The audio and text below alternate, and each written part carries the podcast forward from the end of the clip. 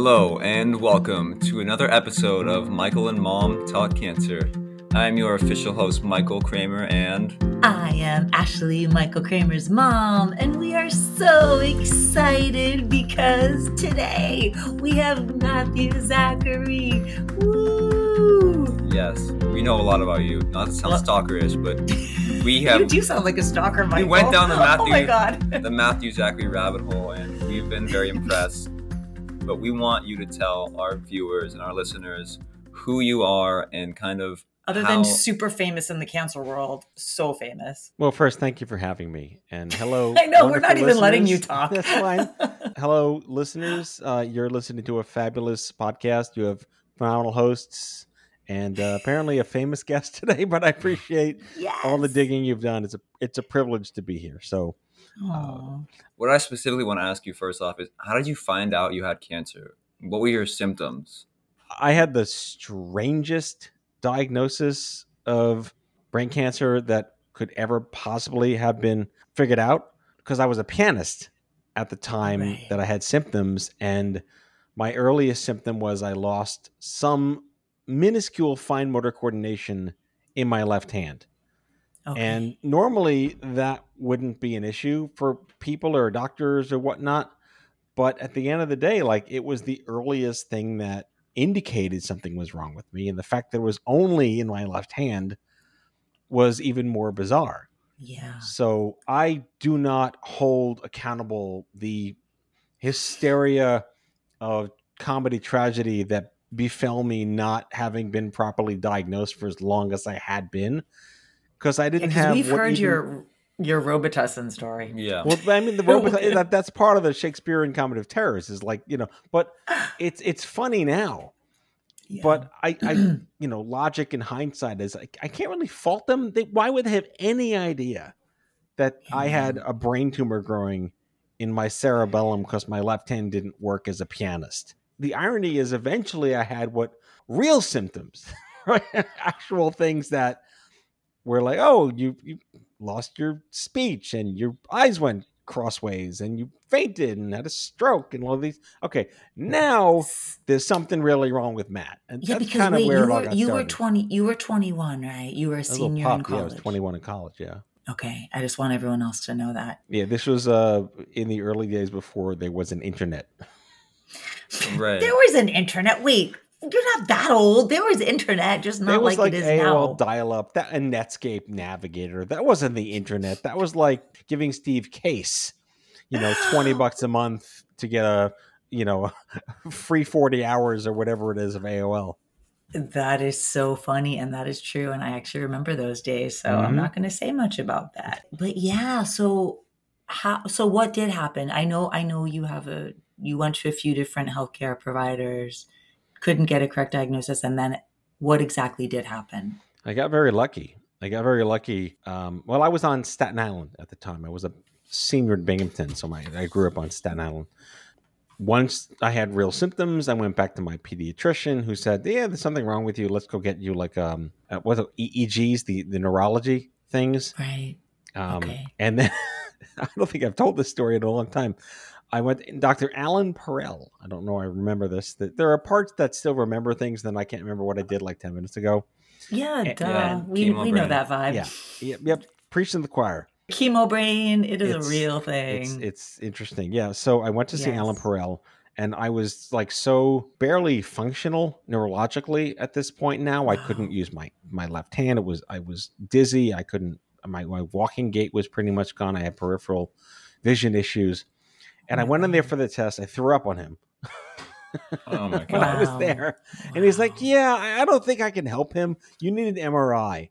So we got a prescription for an MRI. And and for the listeners, for historical perspective, what's an MRI? This was the 90s. What is this Right, thing you call an MRI?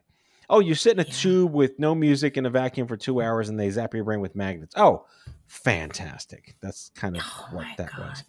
But I'm telling you the the, sh- the the longer version of the short story because it's relevant to this narrative today, which is the radiation. on- The, the sort of the radiologist.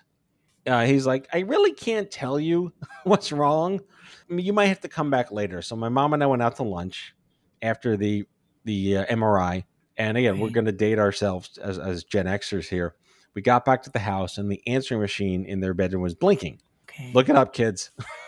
Yeah, I know. They don't know what an answering machine is. And sure enough, I it was the radiologist saying, "Get your butt back here. Um, We got to take another scan. Why? We can't tell you." So, Oh my god. um, but here's where the absolute, like, unrequited luck happened, or I would almost call it improbability that this would be the case. So, normally at Staten Island University Hospital in the 1990s, you wouldn't get your toenails clipped. It wasn't the place anyone went to have anything serious done. I mean, today it's a world class hospital because they're they pretty much all the ones in the city are. But the neurosurgeon who happened to be at the hospital exactly in that window of the winter, spring, and summer of 1996 was Dr. Ehud Arbit, who for some reason had just left Sloan Kettering after a 30 year career Wow. and was kind of exiting but couldn't retire and in his mind and was there. So I had like this world class neuro- neurosurgeon who's done like 500,000 of these surgeries on little kids with these tumors. Wow. what? He happened to be there. He was Oh just, he was the guy. And he was also rabbinical and orthodox and met with us on the Sabbath on Wow. Friday, December 29th, 1995. I remember the day okay. because the 27th was the day of the scans. And I was the day before the 26th, I was celebrating Boxing Day with my friend Sarah. So it's just very Wow. weird, frozen moment in time. And he's like, Yeah, you got this thing. We think it's this. We need to operate. Um, let's do prep. And between December 29th and January 10th, you know, that was when the what the hell's going on was going on. Called the school. I'm, I don't know if I'll be back. We don't know what this is. It, it might not be cancer. It might be. It's probably cancer. But Oh my god. I'll end this story by saying that it was a relief to know that it was something right. that was messing with me, and I wasn't crazy. And all the people that said, "Ah, it's in your head," were right. Yeah. Yeah. Yeah. That's so funny. That is so funny. How long did this go on from your first neuropathy in your left hand? How how quickly did it progress? I, this is more my curiosity. It's not really podcast material, but I'm so curious. No, it's it's a good question because it, it does lead up to kind of self awareness, and Yeah. you know I, I was a classically trained pianist for over a decade by then, so I knew my hands, I knew my body, I knew the feel of what sitting down, the the the emotional connection to the instrument. You have that after a decade of training. And I didn't play as much during the summer because you're off and you're 21 and just go having fun. But I think once I got back to school, is you know, if I'm trying to put together little Guy Pearce memento chunks in my brain, you know, you start playing again all the time when you get back to school, and it just didn't feel right.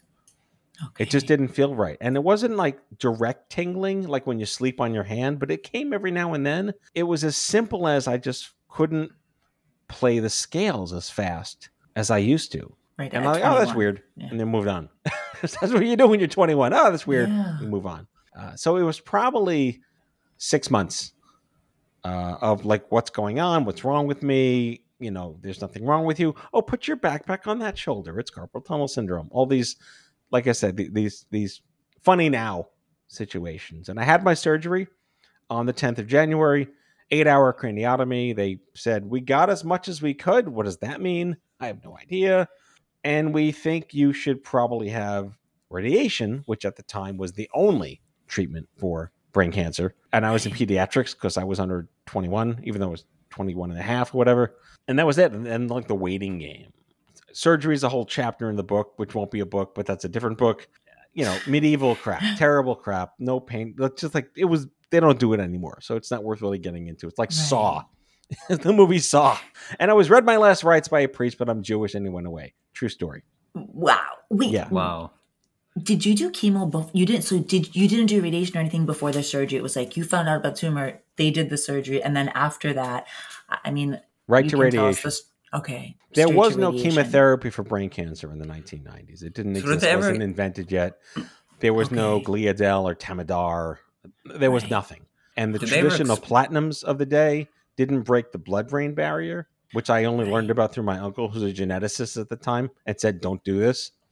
So I didn't actually turn down chemotherapy, because the level of vincristine in the cocktail back then would have put neuropathy back in my hands, both of them. Right. So this is a again a lengthier story. I think I've told this story on my show. If there's one through thread to 2023, it's they didn't think of me as a person. They didn't consider what was important to me first. They just rushed for their data and their publishing. And we have this kid that didn't die. So I only found out you. that the chemotherapy would have rendered me unable to play for the rest of my life, like a week before I was going to say yes. Because they didn't say that. We didn't know to ask side effect. We didn't know what the words chemotherapy meant. So uh-huh. perspective is how I, I tell the story. And of course, you know, my Uncle Jay, who I owe my life to because he told me, don't do this. And I said, no. They got angry at me for saying no to them. We're trying to save your life. And like, eh, GFU. And I walked out. That was kind of my last day as a cancer patient. I consider that. Uh, but it wasn't the last day of my dealing with having been a cancer patient, which, No, as we it know, says it's no the gift last that day. keeps on giving.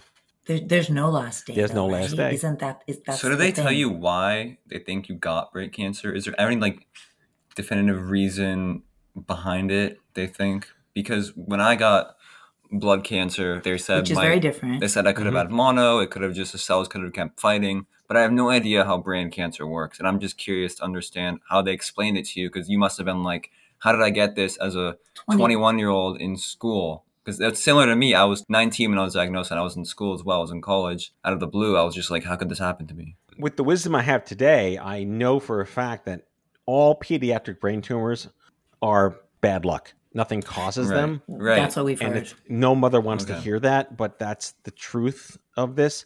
Right. My particular tumor was called the medulloblastoma. It's one of the rarest of the rare because you're born with it. It's congenital, develops in utero as a mutation in your in your brain. So Okay. for some reason this thing just sat in my brain dormant. Normally presents between like 6 and 10 years old. Mostly in boys, very few medullo in girls for some reason. And the fact that I had gone that long having no symptoms of it in my head until it decided to yawn and stretch when I was 21 Right, right. had never been seen before. I at the time, I think I was the oldest pediatric medulloblastoma patient in the country. Wow. Yeah, we've heard similar stories with DIPG with someone we know that's a an older for for that kind of brain cancer, which I'm sure you're well aware of. Yeah. And someone else that we interviewed, which was very interesting, it was neuroblastoma. They found out while she was pregnant that her child was most likely going to have it. Ended up like following him. He never even ended up developing it.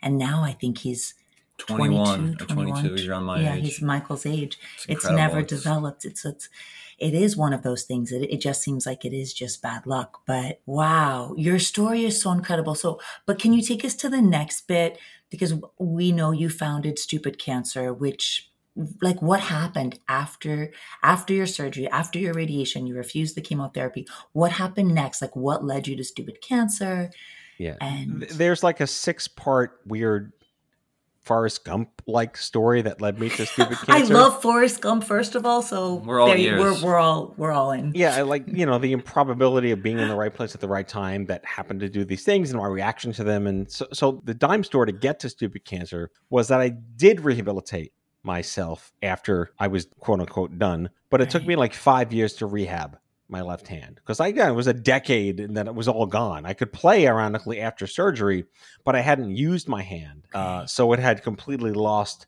a decade of muscle memory and, and neuroplasticity and all the things that you'd expect. Wow.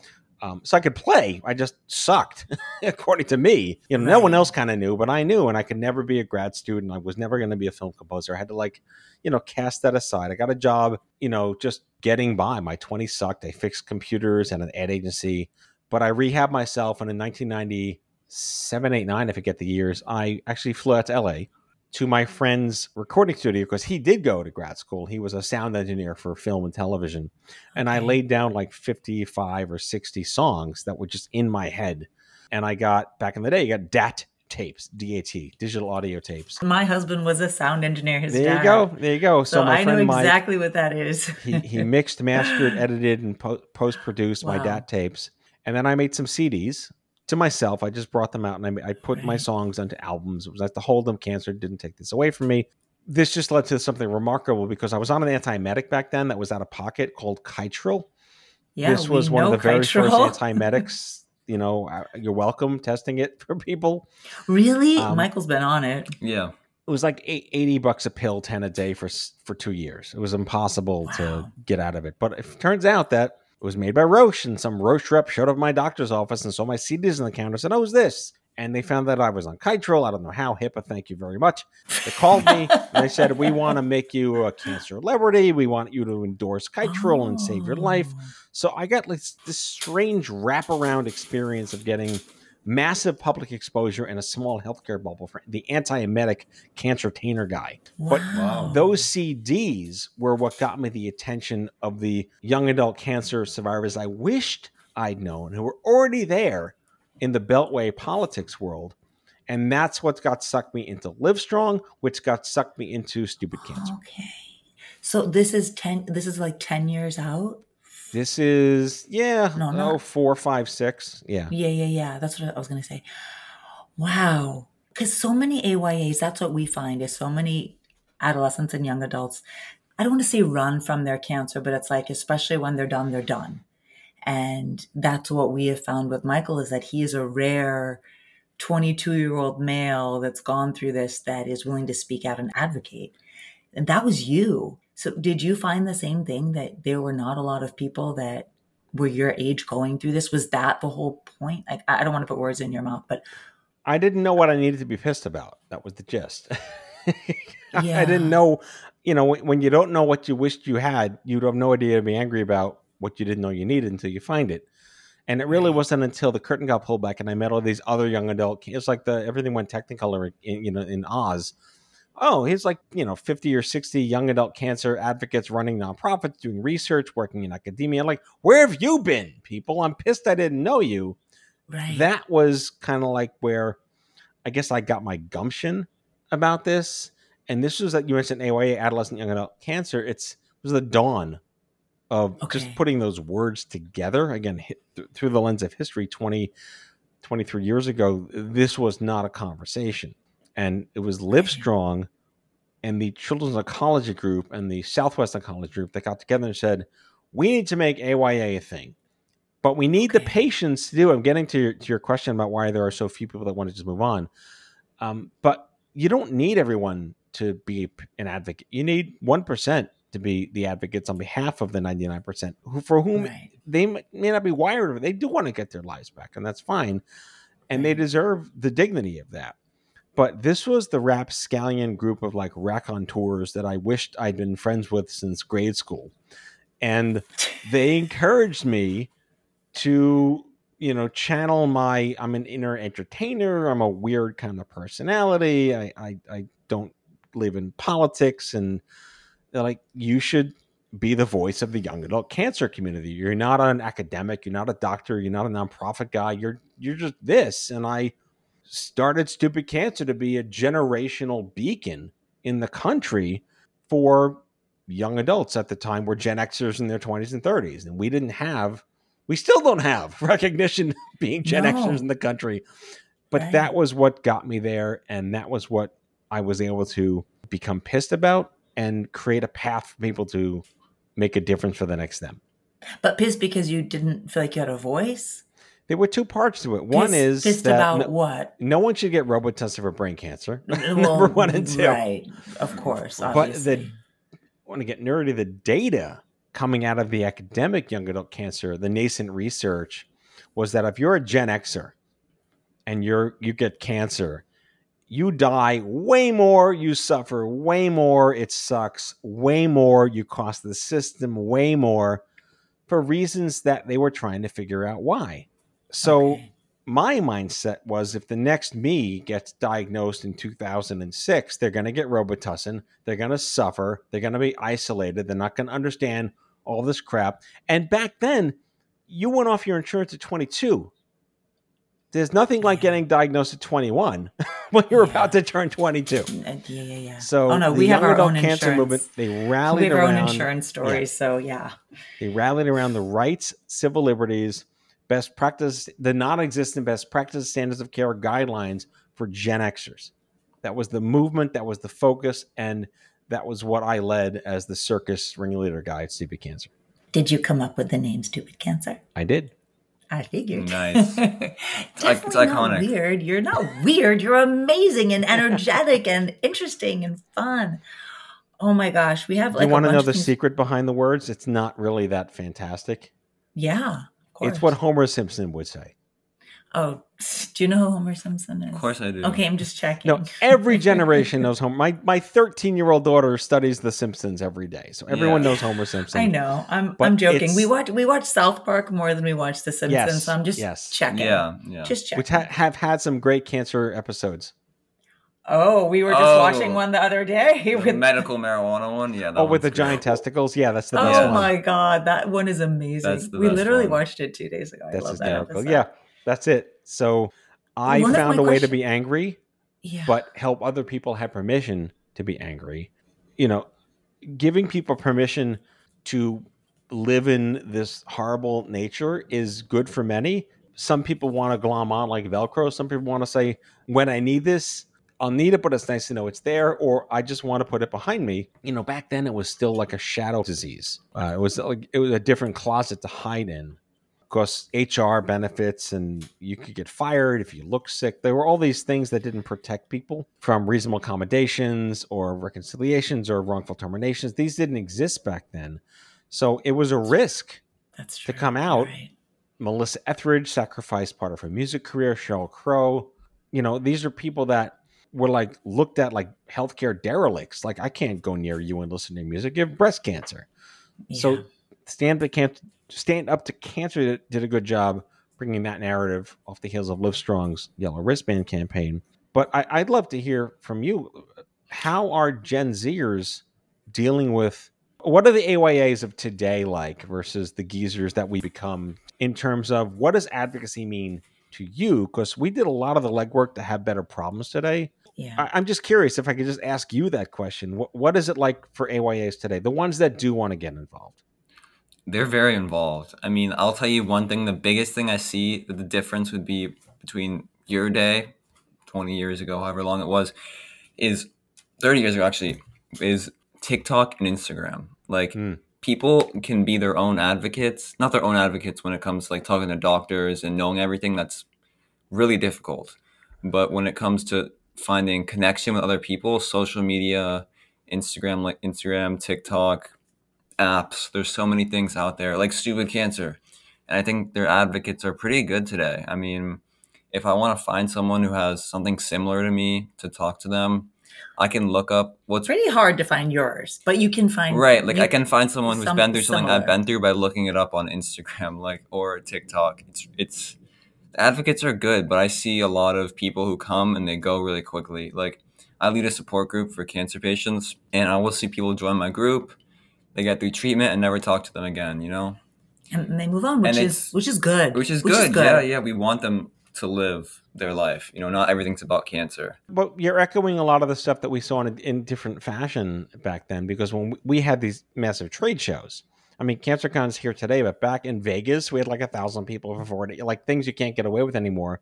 And we would Right. see, you know, maybe maybe 60% people that came back and then 30% came back and then 10% came back. But having 90% new registrations is a good problem to have because you seem maybe you serve the needs Right. of those who attended that I'm not saying, oh, you're fine, go home. It's this is what they needed to experience.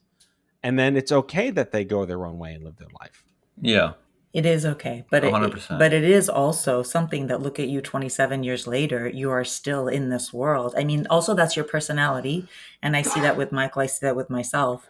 I think that's part of our personality is that we've take, but we also see people that it's just like it's over, but then I know inside it's not over.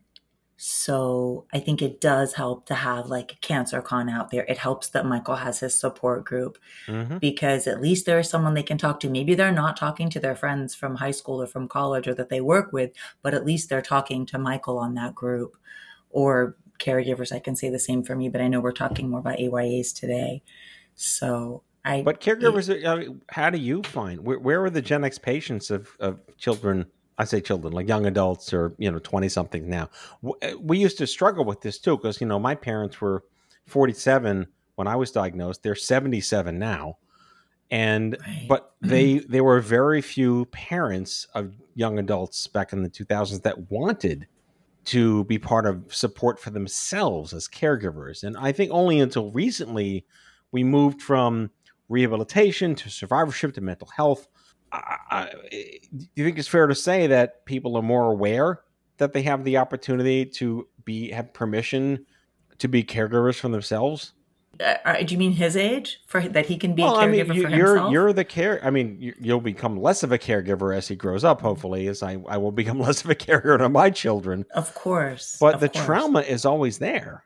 the trauma is always there. And I think one thing is, I mean, I see, a- I know we're going on different topics, but one thing I see, which is good, there is more outpatient, there is more telemedicine, there is a lot of progression. But I think that in a way, that's harder because often it puts more on the caregiver at Mhm. home Mhm. to know what's going on. And I see that, you know, when Michael has been in the pediatric hospital, they're more likely to be more hands on. He's both at a pediatric and an adult hospital. And sometimes at the adult hospital, I, I feel there is a bigger pressure on me sometimes because they Mhm. are more offhand. Right. So, and I, you know, how many, there's like millions. I looked it up recently, like 13 million caregivers. I, I could be totally wrong on that in, in the United States that aren't getting paid for what they're doing. Yep. And have a, you know, a lot of them are working, doing that on top of a job, on top of, on top of the rest of their family. And it's a lot. It's a full time, it's a full time job and a lot of responsibility. And a lot of the caregivers have a really hard time taking time for themselves, which, because it's I, even though I encourage them, I understand because I don't either. Yeah. So I I get that. I mean, that's why we're a team, Michael and Mom, because then you get two perspectives for the price of one. Exactly. yes, Matthew Zachary. We're going to be at CancerCon, and we're so excited. oh, have fun in Atlanta. I wish I could be there this year. I just can't go. Oh, we're so sad you're not going to be there. Oh my God, do you want to ask? We have some Yeah. questions that we wanted to ask. Oh, please go, go So right this- we want to just like ask you a few things. This is a loaded Lightning question. round? This is this is a loaded question, by the way. uh oh. Just get prepared. So There's a list I always in front like- of me. I like to think about this, not too much, but I do think about this sometimes. So if you were to die tomorrow, what would you do today? Like you knew you were going to was die going to be the last question, Michael Kramer. Ah. He skipped ahead. There were so many, but, but that is a really good one. I'd hug my kids. Aww. All day. Yeah. I get. I actually I, I eat Carvel all day and I hug my kids. Carvel. Do you know what Carvel No, is? I have no idea. I didn't think so. I know Carvel's what like Dairy Carvel Queen is. in Brooklyn. Yeah, yeah, yeah. Okay. Exactly. Oh, okay. But do you have? This was one of the things I wanted to ask you. I mean, for Michael, it's he's still in treatment, but he has still, you know, we joke about chemo brain. He's going through still a lot of side effects. Do you have 27 years later? Do you still have the? I know the mental. Forget it. It's there forever. I would think. Yeah, my brain is tapioca pudding, but the rest of me is surprisingly well. okay. That was my question for you. No Do one you understands how I have the heart of it like a 22 year old, and I, I didn't lose any lung capacity. I mean, they radiated my entire body up and down the spine, and you know, I lost my fertility for a while. I, I probably am still semi infertile. My children are a whole other story of miracle IVF success through Okay. advocacy. Yeah, above the neck, it's a it's a red hot mess, and I've managed it. you know, everything. You know, there's cognitive functions, executive deficits. There's you know, there's all sorts of stuff I've learned to manage Okay. and that people have a lot of empathy to work with me for because they know like I don't make mistakes on purpose and, and miss cues and things like that. But outside of needing to lose 20 pounds like every other American, or maybe maybe, maybe 25 pounds, pace, perhaps for giving myself permission. Michael, what? Just give it to Michael. He wants those Yeah. 25 pounds. He's so I, I'm the opposite. You know, like- opposite. Every day above the grass is a good day, and I'll take there it. you go. Right, right. But every once in a while, so you make a mistake, you can just like pull out and go cancer. There's Well, all right, I'm gonna card. channel I'm my just aging- joking. I'm no, just no, no, you're not because it's like the aging Gen X card competes with the late effects card, and they Yeah, cross right. over where you can't have excuses for either anymore. That's so funny. Well, what is your biggest challenge now? What is it? What is your biggest challenge now? Well, you're catching me at a wonderful moment in my career because I I sold a book deal to Mayo Clinic. I think you saw that, or maybe you didn't. I don't know if Michael saw I it. but actually I didn't see it. that. Uh, I saw it and I was like, the- oh yeah. Yeah, I mean, I I spent ten years building up to spending thirteen years in nonprofit, and then I spent the last four years in the digital health pandemic, post pandemic startup world doing podcasting for patients, and I. I did a doc. I'll, do a plug for my documentary called "The Cancer Mavericks." It was an eight-part narrative series we did with um, former PBS head of podcasts. It's a history series, 50 years in America of citizen activism in healthcare. It's not my story. It's just like an American story. And I mentioned stand up to cancer before, but I worked very heavily with them behind the scenes to get Gen X buy into what they were trying to do to kind of mess with the American Cancer Society. They did a good job with that. But while I was producing the documentary, one of the episodes featured um, my late, the late Laura Ziskin from Stand Up to Cancer, the Sony Sony Pictures award-winning producer, Hollywood maven. And I got to talk to the Council of Founders, who I've known for a long time now, and they they are the ones that gave me what I didn't know I needed, which is this this boost that I'm I'm really rare. There are so few comic piano playing nonprofit bodies are buried unicorns marketing people and that Wait, is that I, your bio? I, I just make you can own that that's that's, that's I love that's, that. that's it's a good bio. is you know i need to write a book for the country and it's Right. not my story there's so many cancer book stories which are fine but the country needs a new healthcare hero i think was their words or like a ralph nader meets jon stewart. I'm like that's pretty cool. Let's do this. And they're like that's the book. So they put me in motion with one of their writer friends and I've spent the last year or so writing this proposal. I signed with trident media group which is weird to say I have a literary agency. Never thought those so words would come out of my mouth. The book is called Permission to Be Pissed, and it'll be probably dropping end of 2024, early 2025. Pre sales, Okay. hopefully fall of 2024. No promises, listeners. It sent me on a wonderful new trajectory. I mentioned like you're catching me at this wonderful moment for the show today. It's good that it happened now before I wouldn't have had to say this a couple of weeks ago. And I decided to step down. And then in a few weeks, you're going to be too famous for us. So Oh, this please. is the perfect timing. I'm- I'm stepping now from the from the from the private sector startup world. I'm launching my own new production company, and I'm moving into moving more heavily into my show, public speaking engagements, and I now can do strategy consulting for pharma clients and life science clients because I'm not tied to anything anymore. So it's nice to show Right. up having all this. My dad would say I have good lint in my roller. Uh, I have all these things to give to them that I've accrued, so to speak. yeah.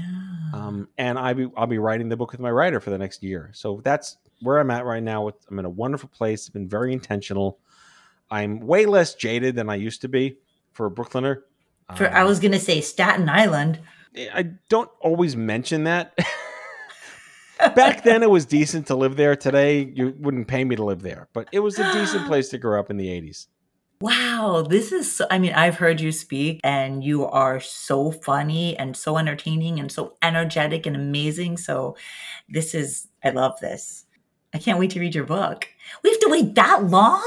This is what it, I mean, in, Dude, in the professional time. publishing industry, Yeah. it has to get done the right way. And I've learned, I've learned almost like I got an MBA in publishing in the last year how it works, what rights look like, contracts, residuals, upfronts, you know, uh, editors' approvals, manuscript submissions, all these things.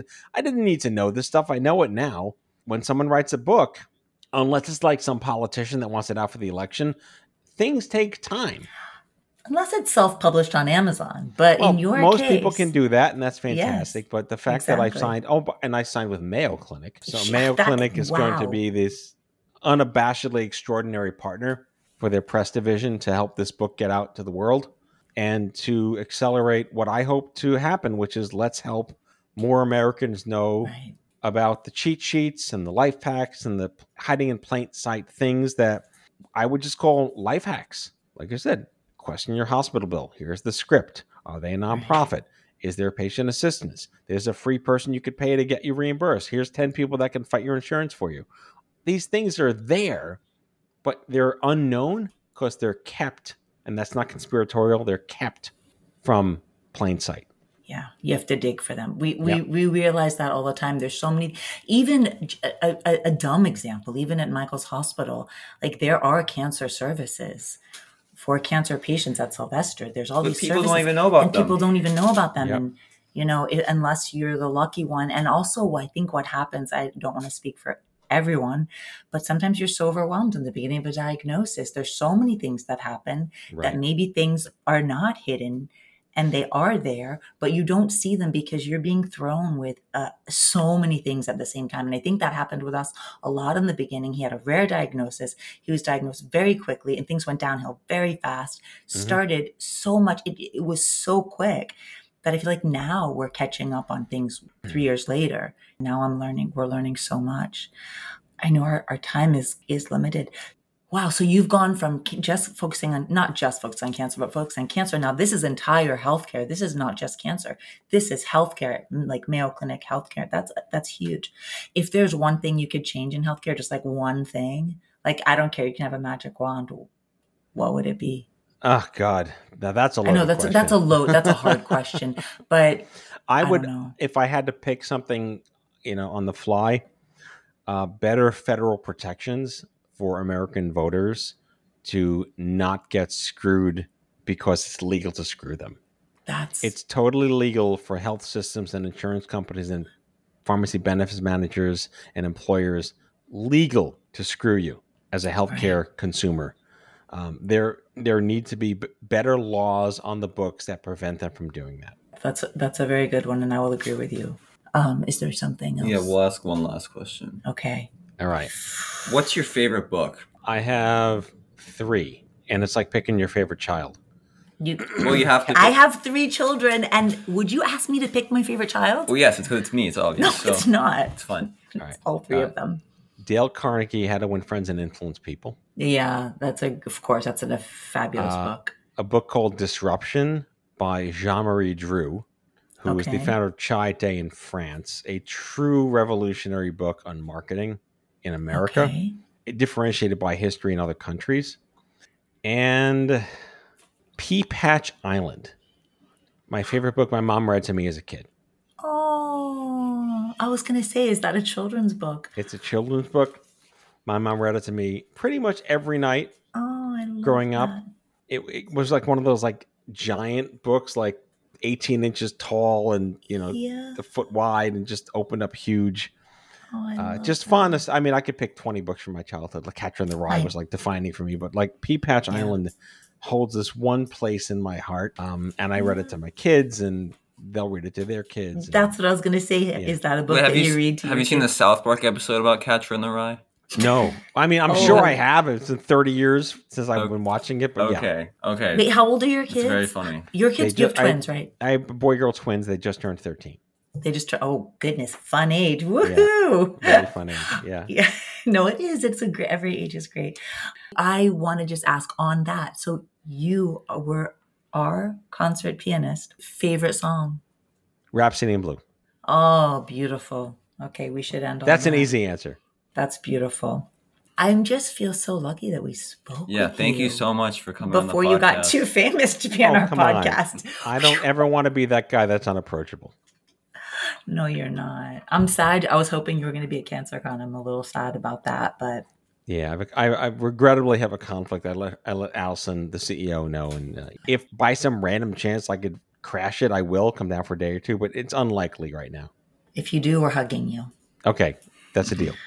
Oh my gosh. Thank you so Thank you so much. Thank you so much for your time. You're just amazing. I just want to suck in all your energy. I think I could talk to you for about two more hours, but we're trying to be respectful of your time. Yeah. No, it's it's been a pleasure. I, and if any of this matters to your listeners, you can't just become an advocate. No one can snap into advocacy. You shouldn't have to go through hell to figure that out. But it's nice to know there could be people there to kind of tether the rope to the pier for you that swam without that before you. Yeah, that's a beautiful. That's a beautiful way of putting it. That's a beautiful metaphor. Thank you. Thank you. so much. Thank My pleasure. It's been such a joy speaking with you. And this is official goodbye from your host, Michael. Wait a second. I have to What? stop you. How Uh-oh. do people get in touch with you? I'm Oh, going to put it in show notes, but I wanted to Oh, ask. that's easy. I'm the first 14 pages of a Google search, Matthew Zachary. Matthew Zachary. Okay, it'll be in the show notes. This is an official goodbye. Michael Kramer, go for it. It's an official goodbye from your host, Michael Kramer, and And his mom, Ashlee. And thank you so much. Thank you. It was such a joy to have you, Matthew. Mwah. thank you. We love thank you thank you. guys.